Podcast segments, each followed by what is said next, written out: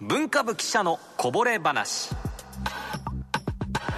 木曜日のこの時間は産経新聞大阪本社文化部の渡辺圭介デスクに新聞記事の裏話やとっておきのこぼれ話を紹介していただきます。スタジオに来てくださいました渡辺さんおはようございます。おはようございます。よろしくお願いいたします。今日はどんなお話でしょう？んなんかあのツイッターであの共同のピーコの話をすると、はいなんか業界内の反応はいいんですけど多分業界外の人は置いてきぼりになってるのかなと思って、ね、共同通信のピーコって一体何だろうっていうところからですね以前「おすぎですか?」っていうリプライが飛んできたことがあるですピーコですどこまで本気のリプライなのか分かんないんですけどまあまあ確かにそう言われるとまあ業界用語なのかなと思いながらでまあこれって結構あの共同通信とは何なのかというところにもかかってくる話で、はいえーまあまあそういう意味ではまああのそもそも共同通信とは何なのかっていう話なんですけど、あんまりこう一般の方はね意識してこう共同通信の記事って見ることはないと思うんですけどそうですね。おそらくまあ例えばねあの関西で言えば京都新聞とか神戸新聞とかいわゆる県域紙地方紙と呼ばれるところですね。あの辺のまあ例えば東京の事件事故の記事であるとか、ああいうこうエリア外の記事っていうのはまあ共同通信で、えー、大体賄っていることが多いのでそうですね「かっこ共同」って書いてあるんですね。国内記事の場合はねあれ振らなくていいんですよ。あそうなんですか、海外の記事は一応振ってくれというルールがあるので、へえー例えば、まあ、ニューヨーク共同とかね、えー、末尾に括弧共同とか、まあ、振るルールはあるんですけど国内記事はまあそういうルールがないので、えーまあ、でも大体こう県域外のニュースは、まあ、まあ大体この辺の共同からで配信を受けてるのかなというふうに思っていただいていいと思いますね。はいまあ、そういう意味ではこの地域とまあ都市部のこの情報の格差を埋めてくれてるのがまあ共同通信と言えるところで。でまあ、あの全国紙でいうと、まあ、産経新聞とあと毎日新聞が、まあ、加盟をしているうでまあ他社も確かね一部いろんな契約の,、まあ、あのシステムがあって、えーまあ、一部ちょっと他社も受信している配信を受けているという話は聞いたことありますけど、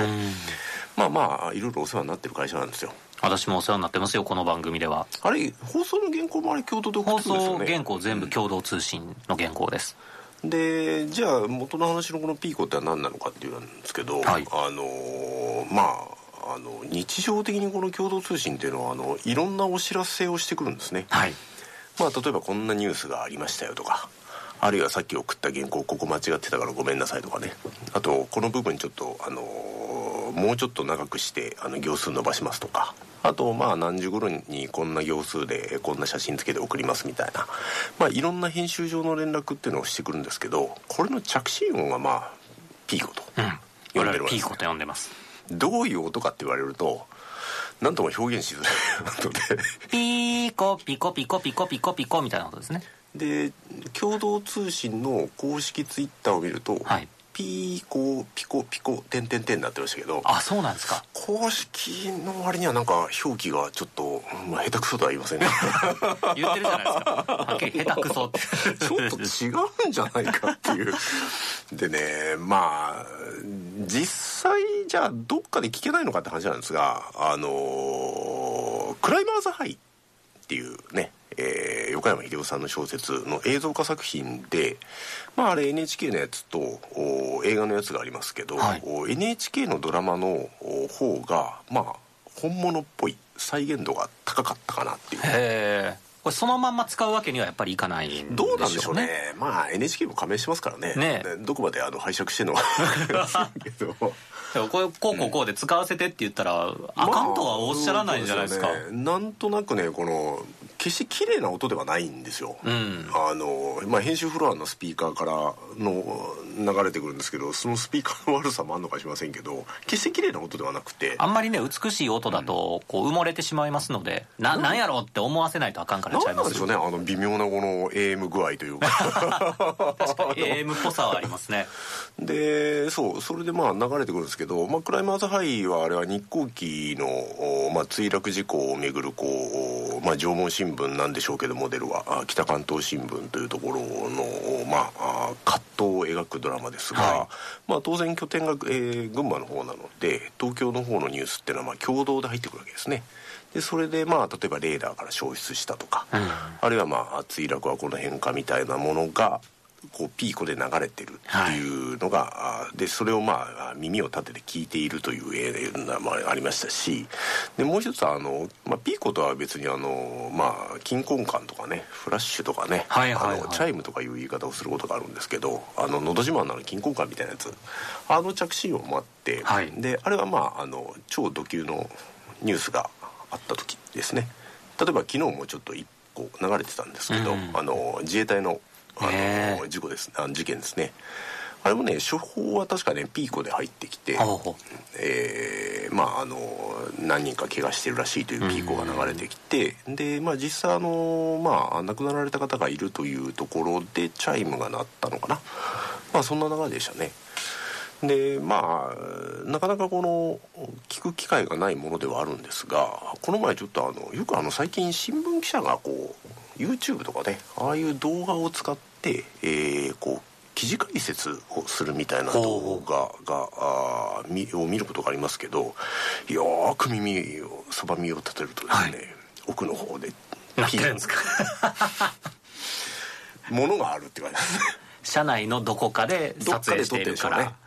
まあ音響の悪さも聞いてますけどさ あのガヤガヤしてるだよね。そうよく聞くとねピーコのようなものが聞こえるただまああれあんまり外に聞こえちゃよくないのかなっていうのもあるんですけどね。まあ聞こえたらあかんわけではないですけど。なんでしょう？あのまあ編集情報っていうのが時々流れるんですけど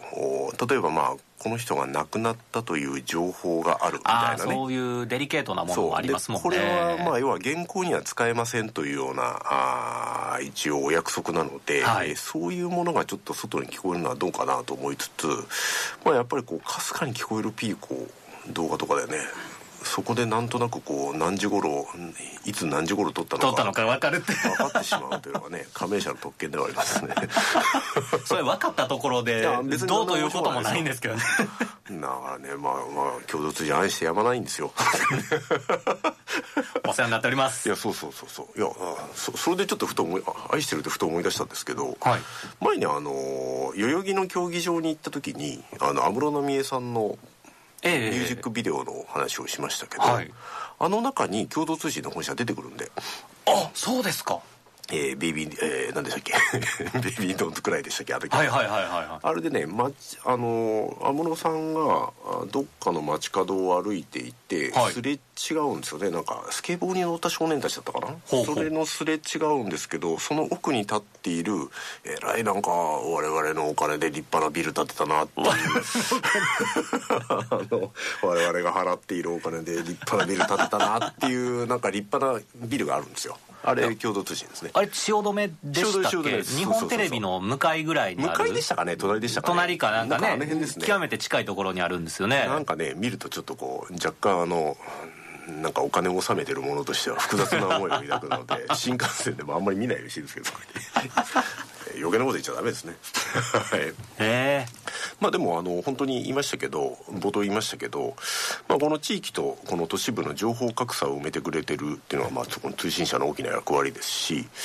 でまあ昨今ねなかなかこの業界というものがなかなかこう苦しいというかね、えー、まあ紙代も値上がってるし各紙も値上げをしているしというところでなかなか記者も減っていってるし取材体制もねなかなかで、ね、さっきまあねちょっとあのあんな立派なビルみたいな話しちゃいましたけどまあまあ要は新聞社が立ち行かなくなるとこの共同通信自体もこう立ち行かなくなるというかそうですね。あそこね株式会社じゃないんでねあの。あそうなんですか。あそこ一般社団法人なんですよへえ。だからまあいわば各社が出資している形になってるんですね。だからまあ新聞社があるいはまあテレビ局もそうですけど、うん、ああいうところがまあちょっと払えないという話になるとまあ共同通信も立ち行かなくなる、うん、まあそうするとこの地域と都市部のこの情報格差をどう埋めていくかっていう課題にも向き合っていかなきゃいけないので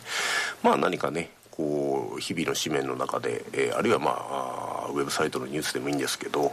まあちょっとこう共同通信というものの存在を感じながらねこの情報をどう守っていくか情報格差をどう防いでいくかっていうことも、まあ、ちょっと考えてほしいなとは思いますね。はい。あのよろしければクライマーズハイですとかあと何でしたっけ？どの作品でした？実写化されたものの中で。実写化？あクライマーズハイはね映画でも一応なってたと思います。あそうですか。堤真一版ですね。まあ勇気はやっぱり佐藤浩市が私が記者だったら佐藤浩市についていきたいなと思います あの動画でピーコの音を探しながらね耳を傾けていただけたらとまあ業界人はすぐ反応してしまうんですけど。そうそうあの反応するようになっているんです体がね。もうもう反応してしまうんですよ。なんか職業病ですねそまあそうですね。朝のあの8時のねピーコのねえーおはようございます」ってアナウンスでね 大体目覚めたりするとまあ寝坊してるんですけどね。ダメじゃないですか、はい。産経新聞文化部記者の渡辺さんにお話を伺いました。渡辺さんどうもありがとうございました